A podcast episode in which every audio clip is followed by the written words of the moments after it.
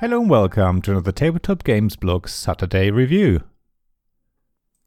Sailing the winds in your sky pirate ship, you and your crew land on a different island each day, looking for treasure, adventure, and glory. You need to be fast though, because you're not alone. Other ships in the fleet have followed the same course, and they want their share of the varied loot. If the crew member you send to the island is too slow, they will not come back with valuable treasure, but with a terrible curse or worse, they will not return at all. Only the best pirate will make it in.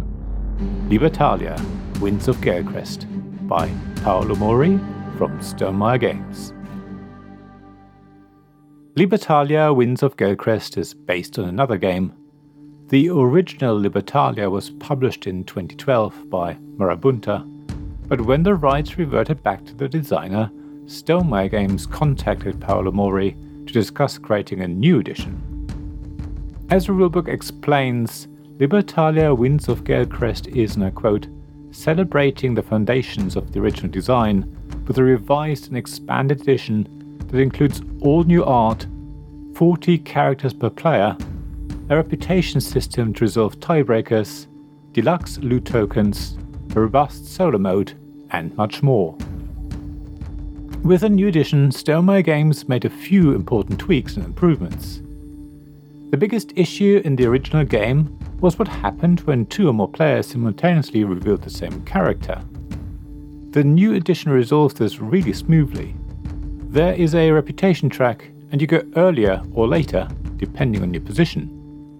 The new track doesn't just deal with ties though, it also decides how many coins you gain each round. You can even affect your and other players' position on the track with certain character cards. So reputation isn't just a pasted-on mechanism to solve a specific problem, but it has become an additional and interesting element to the game. The other thing that's different between the two versions of the game is the loot tokens. Gone are the single-sided cardboard loot tokens, and in their place are colourful double-sided Bakelite ones. That means loot is no longer kept secret once it has been collected, which I think is a good idea. After all, everyone can see which tokens you draw, so if your memory is good, you'll know who has what. However, because Libertalia Winds of Goldcrest isn't a memory game, I don't see any reason why people with bad memory should be at a disadvantage. Drawing the heavy plastic tiles from the double-stitched sturdy bag when seeking the loot is such a delight. In fact, all of the components are really high quality. The cardstock is really thick and comes with a lovely finish, which makes the cards easy to shuffle and hold in your hand. The game board is also thick and nicely finished, and the score dials are just as good quality. There are cardboard coins, which I never think are very nice to play with. I think that's especially true in a pirate game. You definitely want metal coins, and luckily Stonemaier Games does offer metal doubloons as an add-on when you buy the game. I strongly recommend you buy these to add to the included high-quality components and raise your enjoyment of the game to the next level. The rulebook is also of really high quality, not just the paper, but also the way it's laid out. The rules are pretty easy. If you want, you can read the whole rulebook for Libertalia Winds of Goldcrest and explain all the rules to everyone. However, I would recommend you read the setup steps and then just start playing, reading the relevant rules as you go through a round. Every card explains what it does, so it's just a matter of reading what it says. Once you've played a couple of rounds, it'll all make sense, and when you get to the end of a journey, you learn a couple of extra things and you'll see how scoring works. Then, you might as well finish the learning game and you'll be all set for next time.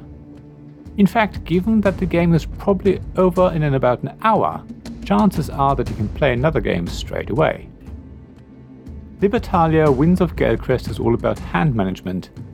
Everyone starts with the same hand of cards, which are randomly dealt from a deck of forty cards. So everyone knows what everyone else has. The cards represent actions that you get to carry out at certain points in the round. You need to think about which card to play when, keeping in mind that it's very possible that other players plan the same action as you. It becomes a game of I know that you know what I know that you know. Maybe it's best to give in and let another player have a good turn and keep the card for a future round.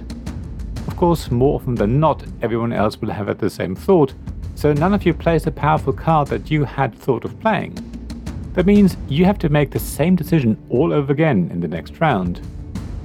What cards you play when will also depend on the loot that has been randomly chosen at the beginning of the round.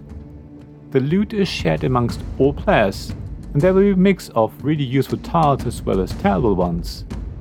So the pressure might be on to ensure you get an early pick, but again, everyone else will have the same pressure. Which card to play becomes an almost impossible decision, and you just have to go with your guts. Libertalia Winds of Goldcrest is the sort of game that is more fun with more players. You want a group of people who are happy to get into character a little, and who enjoy a bit of table talk. The rulebook doesn't say so, but I think it's important that players make temporary pacts and discuss what cards to play or which loot token they take. You really get the opportunity to let out your inner pirate and backstab other players. No agreements will ever be binding, but it's easily possible for two players to work together and stop a third from winning, or at least stopping a runaway leader. If someone is about to collect their fourth map loot tile, then I think it's absolutely fine to stab their crew member or push yourself to the top of the turn order so that you can take the map for yourself. At the end of the day though, if you're really mean to another player, they can easily get you back on another turn.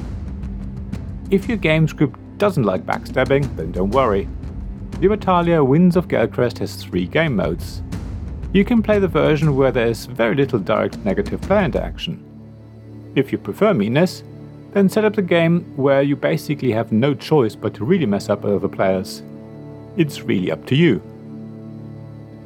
Libertalia Winds of Goldcrest certainly has a lot of replayability. There are forty characters to discover, and these are selected at random every game. The loot also comes out randomly every time, so every game will be very different to the last. Characters that seem very powerful in one game might actually be completely useless in another. I think that's the hallmark of Stonemaier games. There is a lot of luck involved, but you still feel like you've got agency and that your decisions are important. So if you're after a game that's easy to learn, allows you to do a bit of backstabbing and has a good mix of randomness and decision making, then Libertalia Winds of Goldcrest is definitely for you. Thank you for listening to this Tabletop Games Blog Saturday Review podcast.